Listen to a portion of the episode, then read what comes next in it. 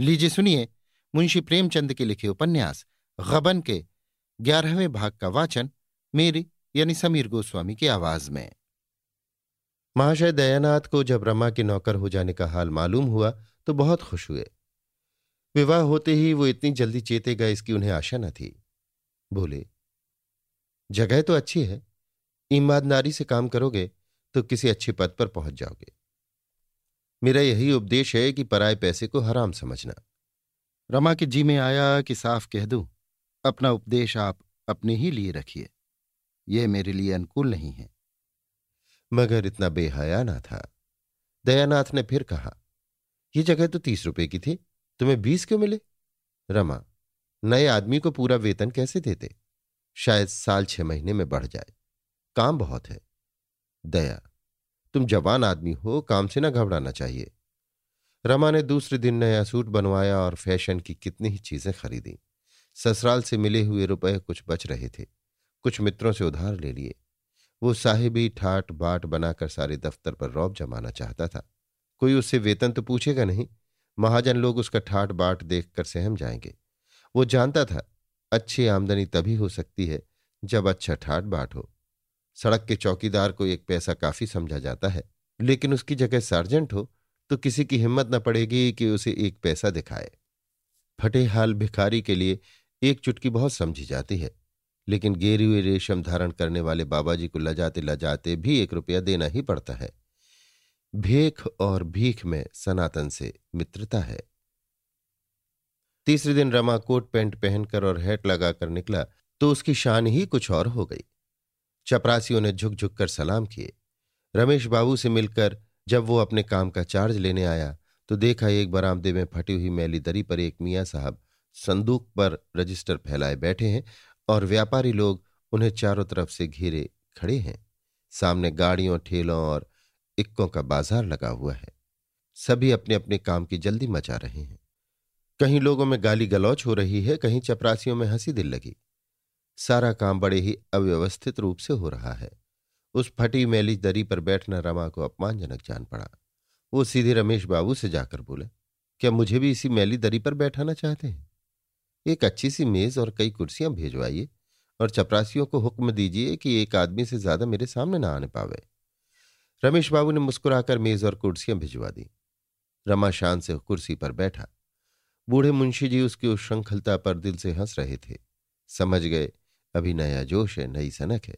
Charge दे दिया। Charge में था क्या? केवल आज की आमदनी का हिसाब समझा देना था।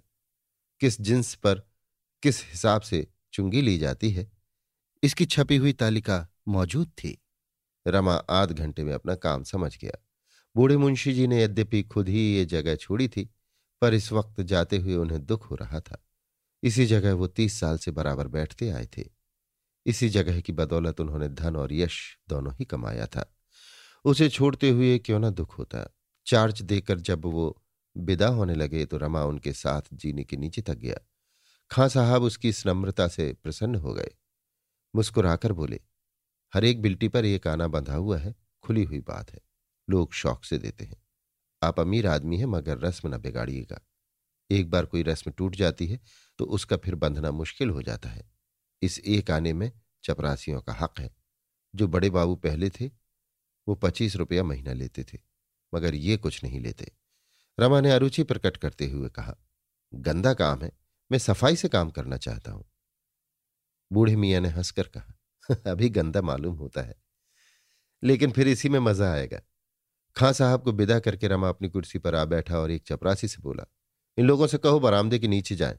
एक एक करके नंबर वार आवे। एक कागज़ पर सबके नाम, नंबर, वार लिख लिया करो। एक बनिया जो दो घंटे से खड़ा था, खुश होकर बोला, हाँ सरकार, ये बहुत अच्छा होगा। रमा, जो पहले आवे, उसका काम पहले होना चाहिए। बाकी लोग अपना नंबर आने तक बाहर रहें। ये नहीं कि सबसे पीछे वाले शोर मचाकर पहले आ जाएँ और पहले वाले खड़े मुँह ताकते रहें। कई व्यापारियों ने कहा, हाँ बाबूजी, ये इंतज़ाम हो जाए तो बहुत अच्छा हो। भब्बड़ में बड़ी देर हो जाती है। इतना नियंत्रण रमा का रौब जमाने के लिए काफ़ी था। वणिक समाज में ही उसके रंग ढंग की आलोचना और प्रशंसा होने लगी। किसी बड़े कॉलेज के प्रोफेसर को इतनी ख्याति उम्र भर में न मिलती। दो चार दिन के अनुभव से ही रमा को सारे दाव घात मालूम हो गए। ऐसी ऐसी घातें सूझ गई जो खां साहब को ख्वाब में भी न सूझी थी। माल की तौल, गिनती और परख में इतनी धांधली थी, जिसकी कोई हद नहीं। जब इस धांधली से व्यापारी लोग सैकड़ों की रकम डकार जाते हैं तो रमा बिल्टी पर एक आना लेकर ही क्यों संतुष्ट हो जाए? जिसमें आधा न चपरासियों का है। माल की तौल और परख में नियमों का पालन करके वो धन और कीर्ति दोनों ही कमा सकता है। ये अवसर वो क्यों छोड़ने लगा? विशेषकर जब बड़े बाबू उसके गहरे दोस्त थे। रमेश बाबू इस नए रंग रूट की कार्यपटुता पर मुग्ध हो गए। उसकी पीठ ठोक कर बोले, कायदे के अंदर रहो और जो चाहो करो। तुम पर आँच तक ना आने पावेगी। रमा की आमदनी तेज़ी से बढ़ने लगी। आमदनी के साथ प्रभाव भी बढ़ा। सूखी कलम घिसने वाले दफ्तर के बाबुओं को सिगरेट, पान, चाय या जलपान की इच्छा होती तो रमा के पास चले आते। उस बहती गंगा में सभी हाथ धो सकते थे। सारे दफ्तर में रमा की सराहना होने लगी। पैसे को तो ठीक रहा समझता है। क्या दिल है कि वाह, और जैसा दिल है वैसी ही जबान भी। मालूम होता है नस नस में शराफत भरी हुई है। बाबुओं का जब ये हाल था तो चपरासियों और मुहर्रों का पूछना ही क्या? सबके सब रमा के बिना दामों के गुलाम थे। उन गरीबों की आमदनी ही नहीं, प्रतिष्ठा भी खूब बढ़ गई थी। जहाँ गाड़ीवान तक फटकार दिया करते थे, वहाँ अब अच्छी अच्छी की गर्दन पकड़कर नीचे ढकेल देते थे। रमानाथ की तूती बोलने लगे। मगर जालपा की अभिलाषा भी एक भी न पूरी हुई। नागपंचमी के दिन मोहल्ले की कई युवतियाँ जालपा के साथ कजली खेलने आईं। मगर जालपा अपने कमरे से बाहर नहीं निकली। भादों में जन्माष्टमी का उत्सव आया। पड़ोसी में एक सेठ जी रहते थे। उनके यहाँ बड़ी धूमधाम से उत्सव मनाया जाता था। वहाँ से सास और बहू को बुलावा आया। जागेश्वरी गई। जालपा ने आने से इनकार किया। इन तीन महीनों में उसने रमा से एक बार भी आभूषण की चर्चा न की, पर उसका एकांत प्रेम उसके आचरण से उत्तेजक था। इससे ज़्यादा उत्तेजक वो पुराना सूची पत्र था जो एक दिन रमा कहीं से उठा लाया था। इसमें भांति भांति के सुंदर आभूषणों के नमूने बने हुए थे। उनके मूल्य भी लिखे हुए थे। जालपा एकांत में सूची पत्र को बड़े ध्यान से देखा करती। रमा को देखते ही वो सूची पत्र छिपा लेती थी। इस हार्दिक कामना को प्रकट करके वो अपनी हँसी न उड़वाना चाहती थी। रमा आधी रात के बाद लौटा तो देखा जालपा चारपाई पर पड़ी है। हंसकर बोला, बड़ा अच्छा गाना हो रहा था। तुम नहीं गई? बड़ी गलती की। जालपा ने मुँह फेर लिया, कोई उत्तर न दिया।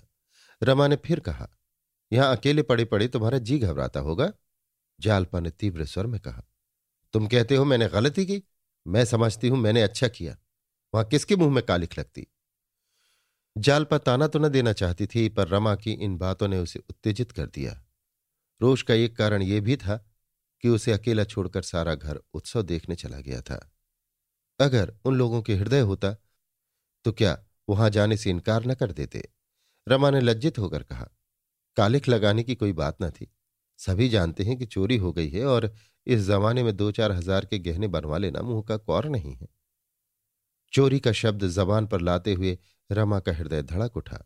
जालपा पति की ओर तीव्र दृष्टि से देख कर रह गई और कुछ बोलने से बात बढ़ जाने का भय था। पर रमा को उसकी दृष्टि से ऐसा भाषित हुआ, मानो उसे चोरी का रहस्य मालूम है। और वो केवल संकोच के कारण उसे खोल कर नहीं कह रही है।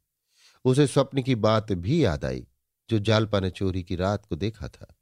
वो दृष्टि बाण के समान उसके हृदय को छेदने लगी। उसने सोचा, शायद मुझे भ्रम हुआ। इस दृष्टि में रोष के सिवा और कोई भाव नहीं है। मगर ये बोलती क्यों नहीं? चुप क्यों हो गई? उसका चुप हो जाना ही गजब था। अपने मन का संशय मिटाने और जालपा के मन की थाह लेने के लिए रमा ने मानो डुबकी मारी। ये कौन जानता था कि डोली से उतरते ही ये विपत्ति तुम्हारा स्वागत करेगी? जालपा आँखों में आँसू भरकर बोली तो मैं तुमसे गहने के लिए रोती तो नहीं हूँ? भाग्य में जो लिखा था वो हुआ। आगे भी वही होगा जो लिखा है। जो औरतें गहने नहीं पहनती, क्या उनके दिन नहीं कटते?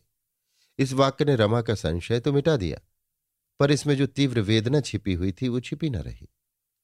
इन तीन महीनों में बहुत प्रयत्न करने पर भी वो सौ रुपये से अधिक संग्रह न कर सका था।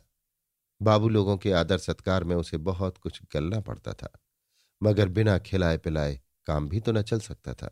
सभी उसके दुश्मन हो जाते और उखाड़ने की बात सोचने लगते।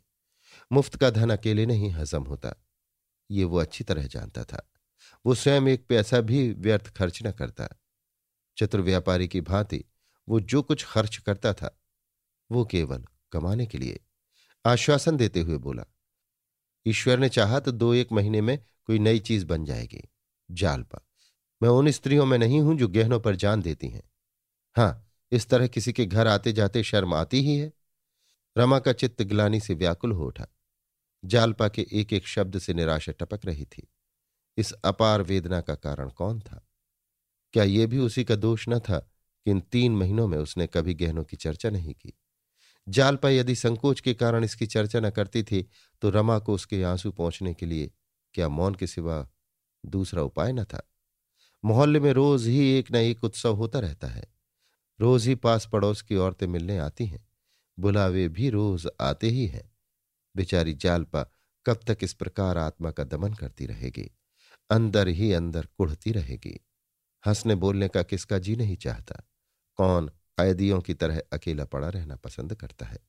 मेरे ही कारण तो इसे ये भीषण यातना सहनी पड़ रही है। उसने सोचा, क्या किसी सराफ से गहने उधार नहीं लिए जा सकते? कई बड़े सराफों से उसका परिचय था, लेकिन उनसे वो ये बात कैसे कहता? कहीं भी इनकार कर दें तो? यह संभव है बहाना करके टाल दें। उसने निश्चय किया कि अभी उधार लेना ठीक ना होगा। कहीं वादे पर रुपए न दे सका तो व्यर्थ में थुक्का फजीहत होगी। लज्जित होना पड़ेगा। अभी कुछ दिन और धैर्य से काम लेना चाहिए। सहसा उसके मन में आया, इस विषय में जालपा की राय लो, देखूँ वो क्या कहती है। अगर उसकी इच्छा है तो किसी सराफ से वादे पर चीज़ें ले ली जाए। मैं इस अपमान और संकोच को सह लूँगा। जालपा को संतुष्ट करने के लिए उसे गहनों की कितनी फ़िक्र है? बोला, तुमसे एक सलाह करना चाहता हूँ, पूछूँ या ना पूछूँ? जालपा को नींद आ रही थी। आँखें बंद किए बोली अब सोने दो भाई, सवेरे उठना है। रमा, अगर तुम्हारी राय हो तो किसी सराज से वादे पर गहने बनवा लाओ। इसमें कोई हर्ज तो नहीं? जालपा की आँखें खुल गईं। कितना कठोर प्रश्न था। किसी मेहमान से पूछना, कहिए तो आपके लिए भोजन लाऊं। कितनी बड़ी अशिष्टता है। इसका तो आशय है कि हम मेहमान को खिलाना नहीं चाहते। रमा को चाहिए था कि चीज़ें लाकर जालपा के सामने रख देता उसके बार बार पूछने पर भी ये कहना चाहिए था कि दाम देकर लाया हूँ। तब वो अलबत्ता खुश होती। इस विषय में उसकी सलाह लेना घाव पर नमक छिड़कना था। रमा की ओर अविश्वास की आँखों से देखकर बोली, मैं तो गहनों के लिए इतनी उत्सुक नहीं हूँ। रमा, नहीं, ये बात नहीं। इसमें क्या हर्ज है? किसी शराब से चीज़ें ले लो? धीरे धीरे उसके रुपए चुका दो? जालपा ने दृढ़ता से कहा, नहीं, मेरे लिए कर्ज की ज़रूरत नहीं। मैं वैश्य नहीं कि तुम्हें नोच खसूट कर अपना रास्ता लू। मुझे तुम्हारे साथ जीना और मरना है। अगर मुझे सारी उम्र बेगहनों के रहना पड़े तो भी मैं कर्ज लेने को ना कहूँगी। औरतें गहनों की इतनी भूखी नहीं होती। घर के प्राणियों को संकट में डालकर गहने पहनने वाली दूसरी होंगी। लेकिन तुमने तो पहले कहा था कि जगह बड़ी आमदनी की है। मुझे तो कोई विशेष बचत दिखाई नहीं देती। रमा, बचत तो ज़रूर होती और अच्छी होती, लेकिन अब अहलकारों के मारे बचने भी पाए। सब शैतान सिर पर सवार रहते हैं। मुझे पहले नहीं मालूम था कि यहाँ इतने प्रीतों की पूजा करनी होगी। जालपा तो अभी कौन सी जल्दी है? बनते रहेंगे धीरे धीरे रमा। खैर, तुम्हारी सलाह है तो एक आध महीने और चुप रहता हूँ। मैं सबसे पहले कंगन बनवाऊँगा। जालपा ने गदगद होकर कहा, तुम्हारे पास अभी उतने रुपए कहाँ होंगे? रमा, इसका उपाय तो मेरे पास है। तुम्हें कैसा कंगन पसंद है? जालपा अब अपने कृत्रिम संयम को न निभा सकी। अलमारी से आभूषणों का सूची पत्र निकालकर रमा को दिखाने लगी। इस समय वो इतनी तत्पर थी, मानो सोना आकर रखा हुआ है। सुनार बैठा हुआ है, केवल डिज़ाइन ही पसंद करना बाकी है। उसने सूची के दो डिज़ाइन पसंद किए। दोनों वास्तव में बहुत ही सुंदर थे, पर रमा उनका मूल्य देखकर सन्नाटे में आ गया। एक एक हज़ार का था, दूसरा आठ सौ का। रमा, ऐसी चीज़ तो शायद यहाँ बन भी ना सके। मगर कल मैं जरा सराफी की सैर करूँगा। जालपा ने पुस्तक बंद करते हुए करुण स्वर में कहा, इतने रुपए ना जाने तुम्हारे पास कब तक होंगे। बनेंगे बनेंगे। नहीं कौन कोई गहनों के बिना मरा जाता है। रमा को आज इसी उधेड़बुन में बड़ी रात तक नींद न आई। ये जड़ाऊ कंगन इन गोरी गोरी कलाइयों पर कितने खिलेंगे। ये मोह स्वप्न देखते देखते उसे ना जाने कब नींद आ गई। अभी आप सुन रहे थे मुंशी प्रेमचंद के लिखे उपन्यास गबन के ग्यारहवें भाग का वाचन, मेरी यानी समीर गोस्वामी की आवाज़ में।